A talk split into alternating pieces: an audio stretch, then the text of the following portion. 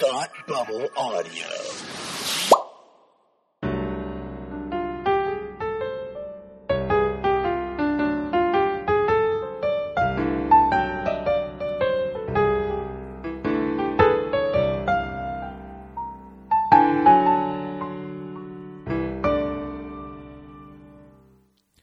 Hi, and welcome to Read Up, the podcast where we talk about books intellectually and stuff. I'm your host, Tim, and welcome to my new podcast from Thought Bubble Audio.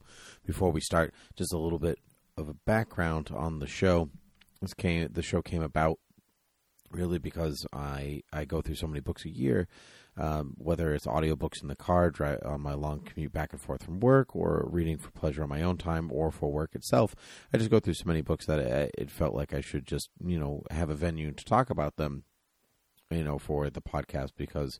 Uh, Frank, the co-host of Beer with Geeks and Supergirl TV Talk with myself, where our books are not really something that we share in common, um, but it is a big part of the Thought Bubble audio brand. And so here I am. We're going to talk about books. First up on the book tour, uh, we're going to be looking at Pet Sematary by Stephen King. Pet Sematary I just finished recently, uh, and with the movie recently recently out, I thought that this would be a, a good place to start. So, Pet Sematary by Stephen King is obviously hailed as one of Stephen King's most terrifying novels.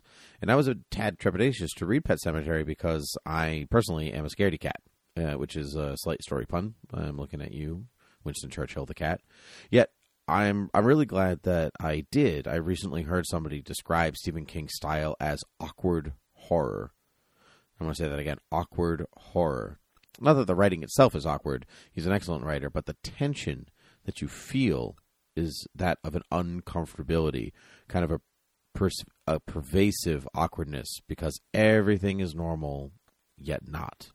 Expectations are constantly in flux. Pet Sematary's main character, Dr. Louis Creed, is a man who wants to do the right thing. He wants to do the right thing by his family, not unlike Jack Torrance in The Shining, another Stephen King story involving Indian burial grounds even without ever suffering the type of trauma that is inflicted upon the Creed family in Pet Sematary, Louis is relatable to the audience because of his tenacity to ignore the obvious in the face of grief.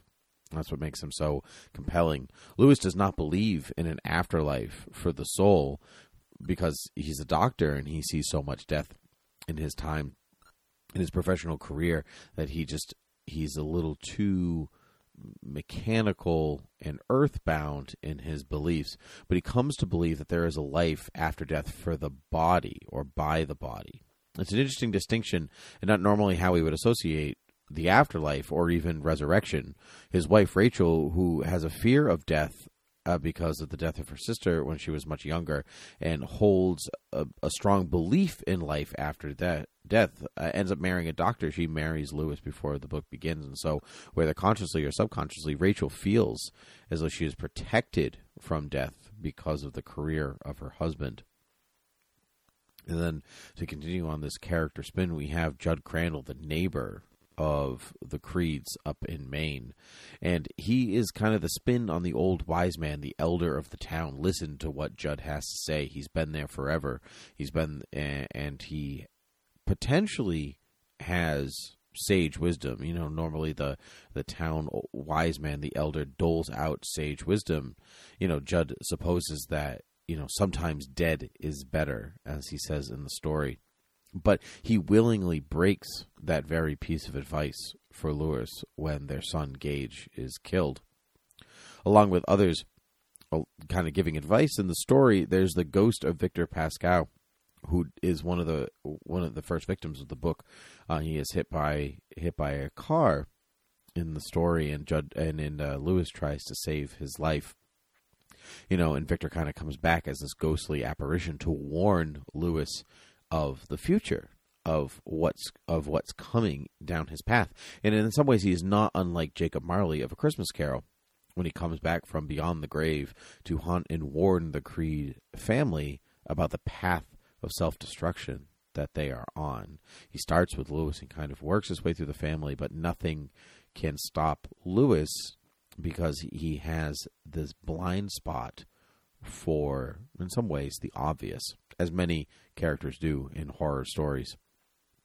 Winston Churchill, who I alluded to before, uh, is the is the the pet, the cat of the family, who they go by Church, uh, and Church kind of holds onto the tradition of King's use of ironic symbols because Louis does not believe in a higher power, yet he allows his daughter to call her cat Church, and you know, obviously, you know, it's short. They say it's short for Winston Churchill, but if we take that the Christian meaning of the word or the religious root, you know, of of what we what church is, then it's a place where in terms of, of uh, Christian denomination or Catholicism, this is a place where the, the resurrection of Jesus is celebrated.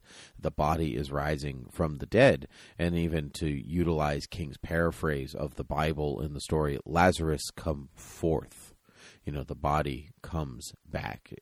As a double irony, Winston Churchill is associated with the bulldog, not a cat. Winston Churchill, the person, associated with a bulldog. This idea of everything is not quite what it like king you know with with church tells his audience things are never as they appear or at least your expectations will be subverted in some ways. And of course church you know the place where you know we celebrate the the resurrection of Christ or the, even the resurrection of Lazarus in some way you know church is the first to come back to be resurrected.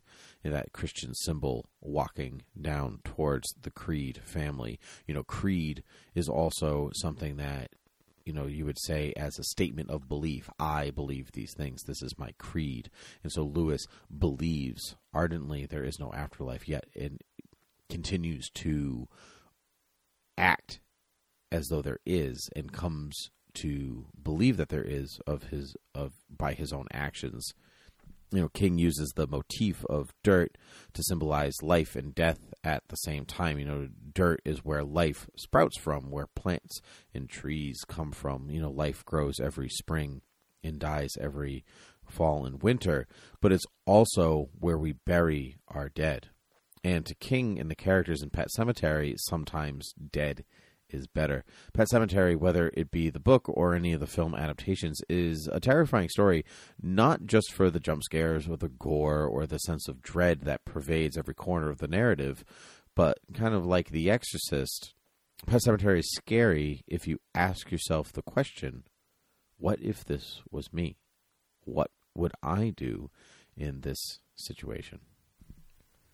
You have been listening to Read Up, the podcast where we talk about books intellectually and stuff. You can find Read Up on Twitter at Read Up Podcast and the host at Timothy PG13. Rate and review Read Up on iTunes and listen on any place podcasts can be found. Head over to patreon.com slash thoughtbubbleaudio to support all of your favorite Thought Bubble Audio podcasts. You can find all of the Thought Bubble Audio programs at thoughtbubbleaudio.com. Until next time, have a good read.